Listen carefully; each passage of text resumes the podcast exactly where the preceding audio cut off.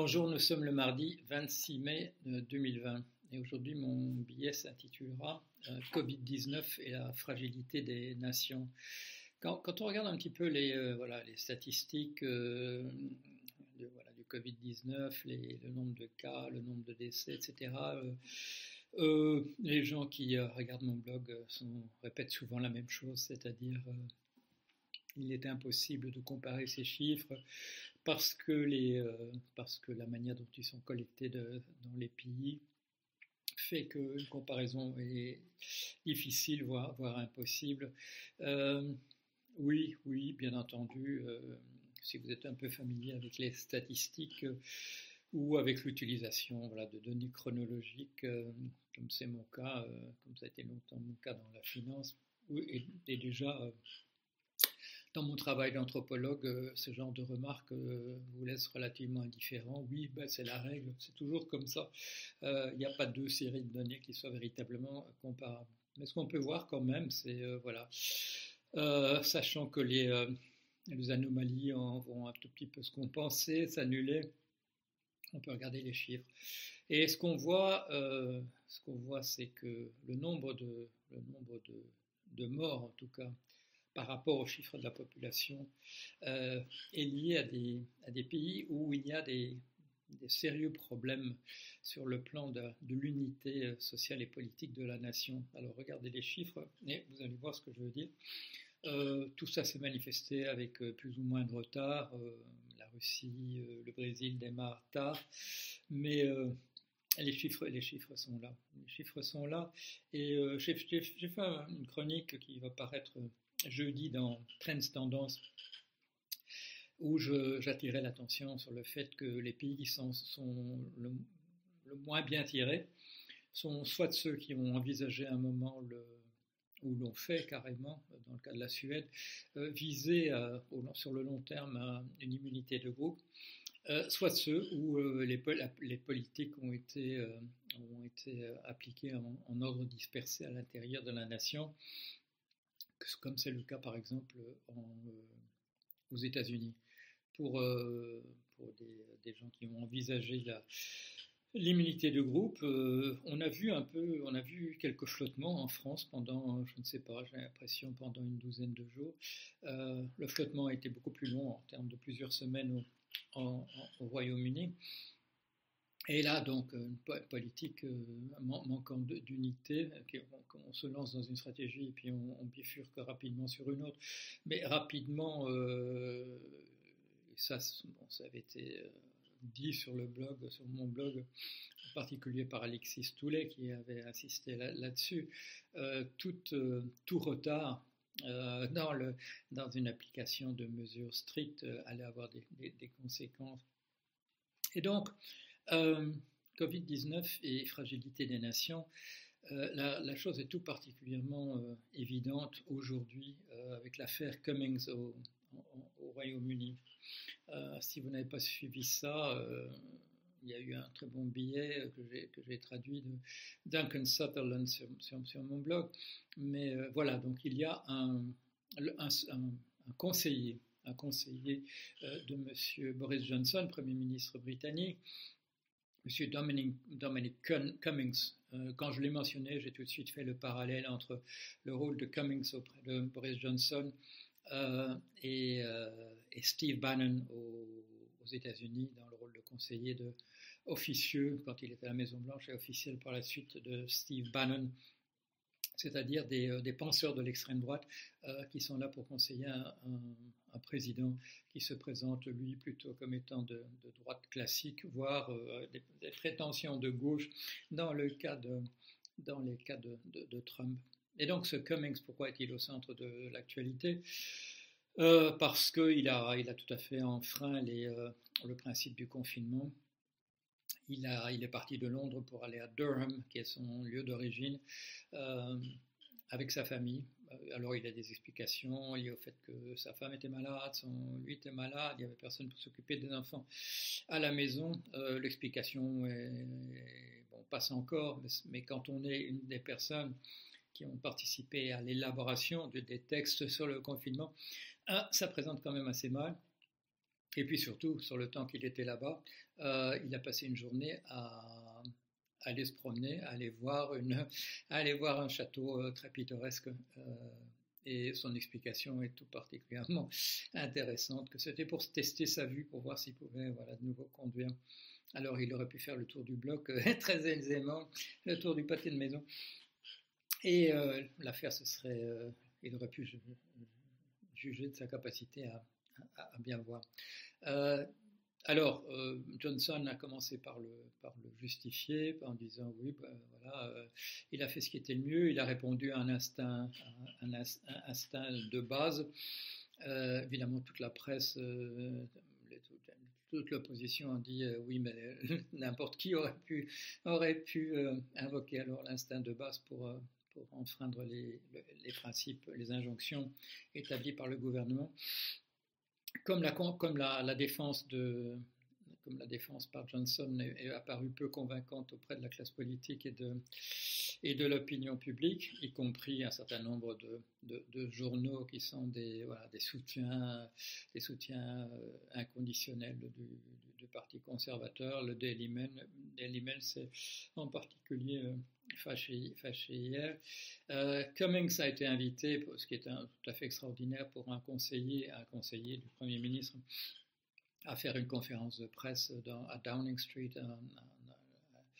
le, lieu de résidence du, Premier ministre de manière traditionnelle en, Grande-Bretagne, au Royaume-Uni. Euh, et là, au lieu de manifester le moindre regret, la moindre contrition, il, en a remis une couche et euh, il a, dit non, non, etc.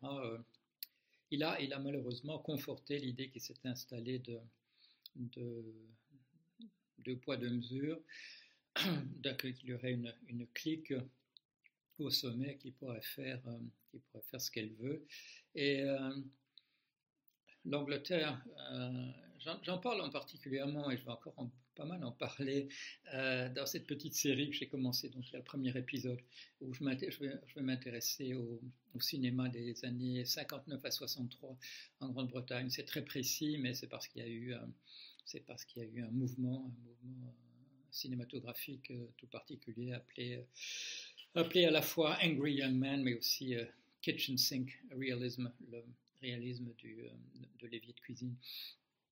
Euh, parce qu'il est centré sur la, culture, ouvrière, sur la culture de la, classe populaire.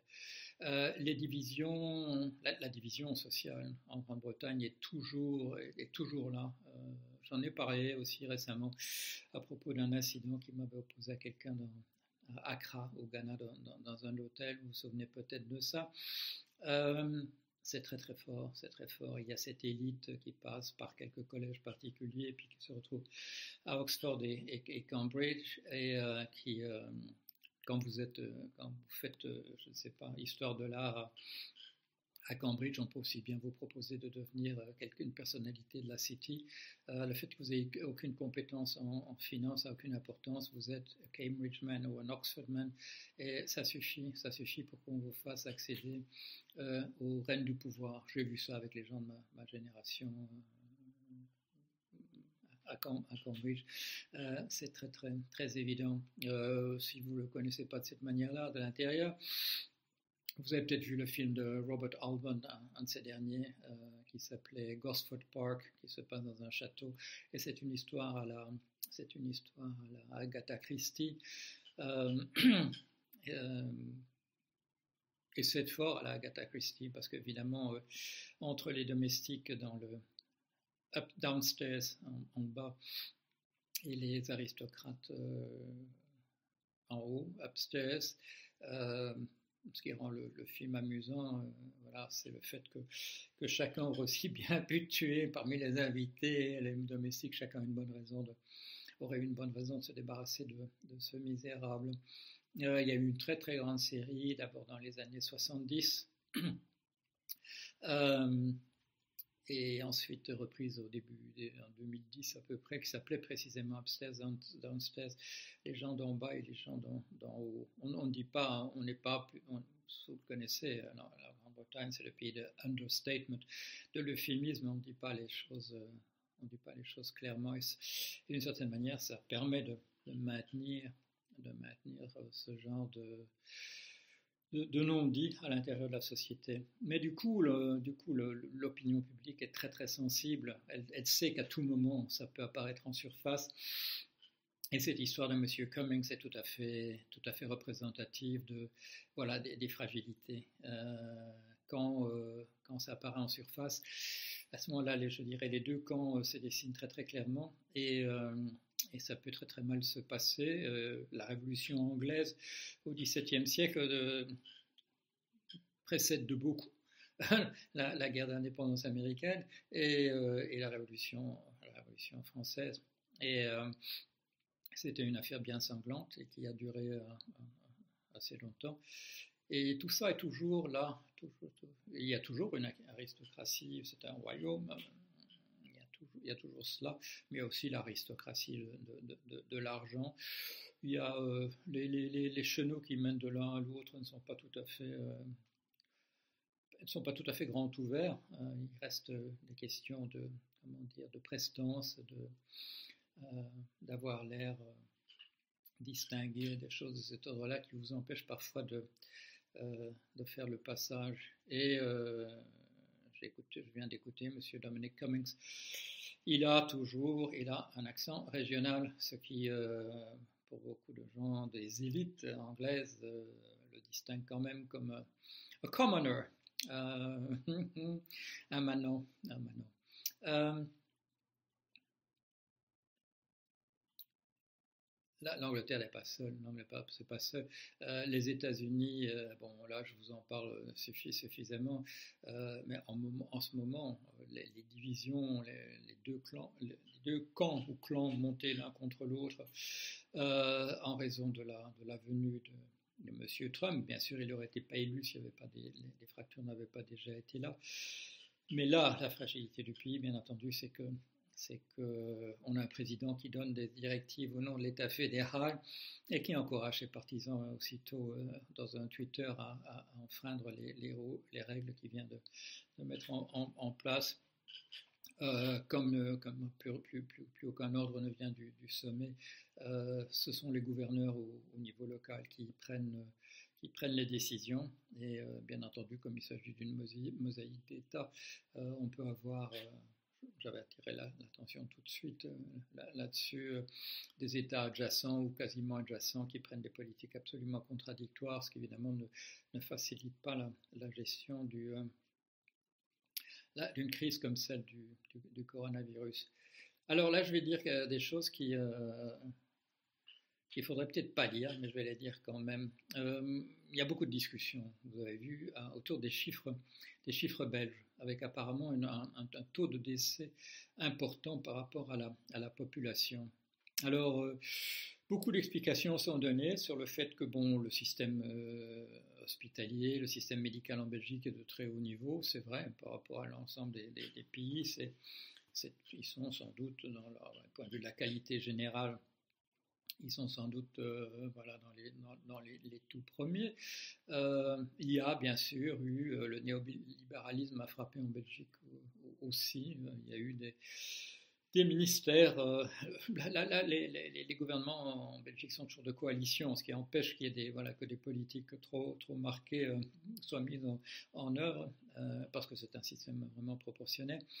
Et euh, du coup, on n'a pas des, on pas des, euh, par exemple, des gouvernements néolibéraux pur. Euh, il y, a, il y a des néolibéraux, même, avec d'autres. Mais la fragilité, la fragilité de la Belgique, elle, est ailleurs.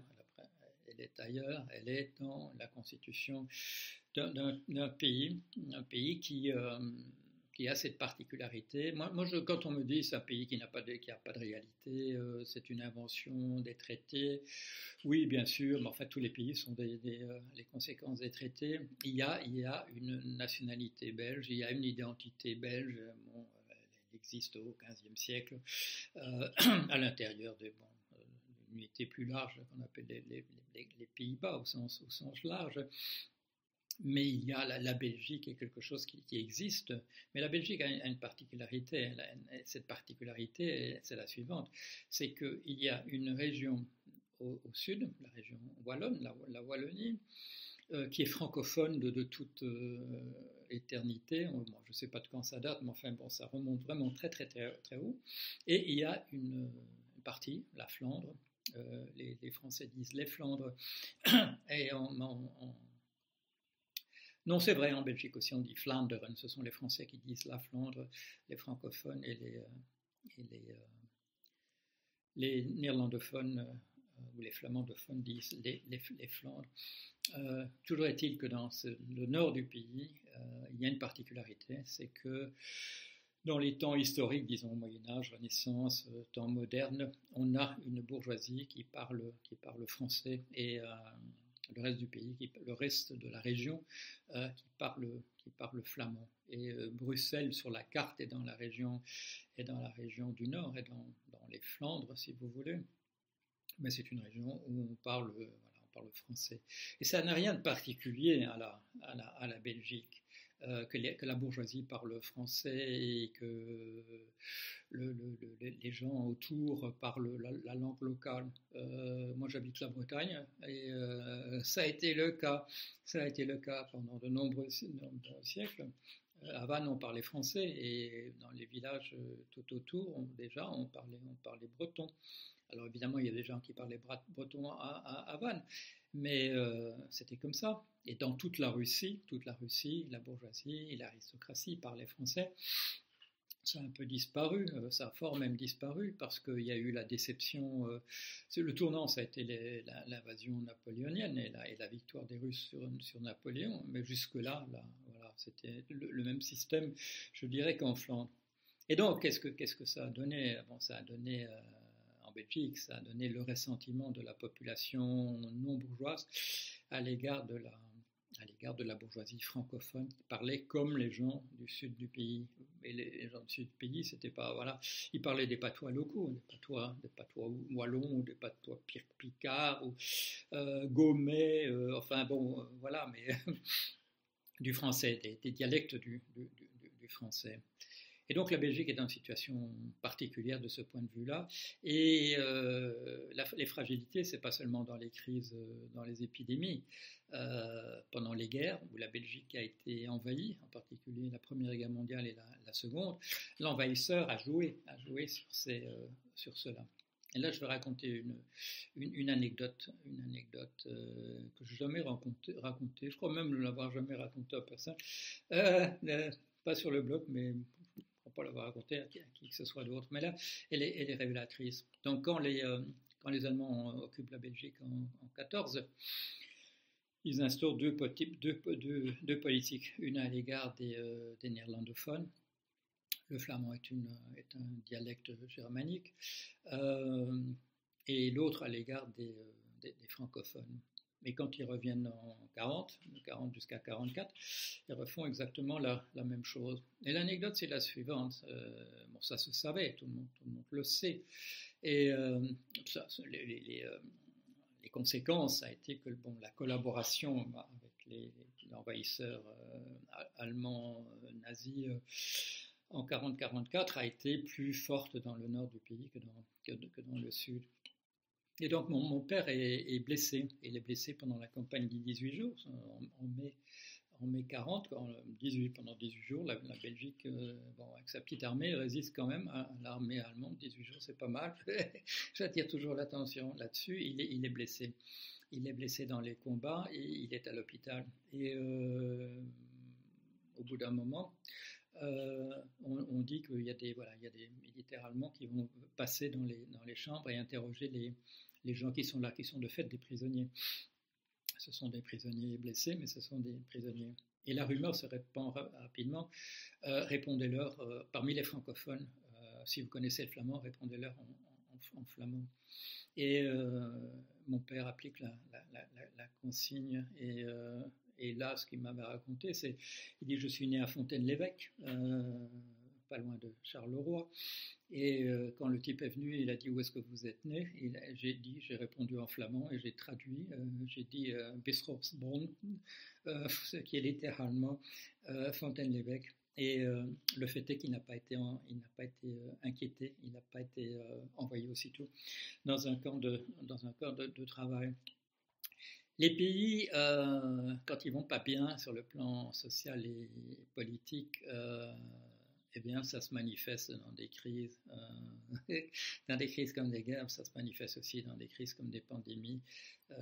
Quand on regarde les, pays où les décès sont sont plus importants qu'on aurait pu imaginer, euh, il y a, il y a là des fragilités. Alors, euh, je sais, je sais, euh, beaucoup de Belges vont m'entendre dire Mais non, mais non, c'est parce qu'on compte mieux les, on compte mieux les choses. je suis convaincu que pour être belge, pour avoir vécu là, beaucoup de gens croient que j'habite toujours en Belgique. Non, je l'ai quitté à l'âge de, à l'âge de 26 ans. Donc ça fait longtemps que je ne suis pas là. Euh, j'ai donné cours pendant de 2012 à 2015 à la, à la VUB, donc là j'ai donné cours à, Bruxelles. Mais euh, c'est mon pays et euh, c'est mon identité. C'est mon identité. Je suis aussi néerlandais par, par, ma mère, mais donc je suis entièrement des Pays-Bas si on veut. Mais, mais c'est un pays qui, qui, peut être critiqué comme, comme les autres. Et là, je le, je le critique sur euh, quelque chose et je ne crois pas personnellement qu'il n'y ait aucun rapport entre les chiffres élevés et le fait qu'il y ait neuf services de santé qui ont dû prendre des décisions sur cette affaire. Pourquoi? Parce qu'il y a le niveau fédéral, il y a le niveau régional et il y a encore des subtilités à l'intérieur du système régional ça fait beaucoup de monde pour prendre des décisions. Euh, ça ressemble un petit peu à l'échelle d'un pays euh, d'une dizaine de millions d'habitants, à ce qu'on voit aux États-Unis avec la, mosaïque des, gouverneurs prenant des décisions euh, dans, des perspectives politiques et sociales tout à fait différentes. Voilà un petit point sur, les fragilités des nations et la manière dont elles se manifestent dans des, dans des crises, comme, et en particulier dans une pandémie. Voilà, allez à bientôt.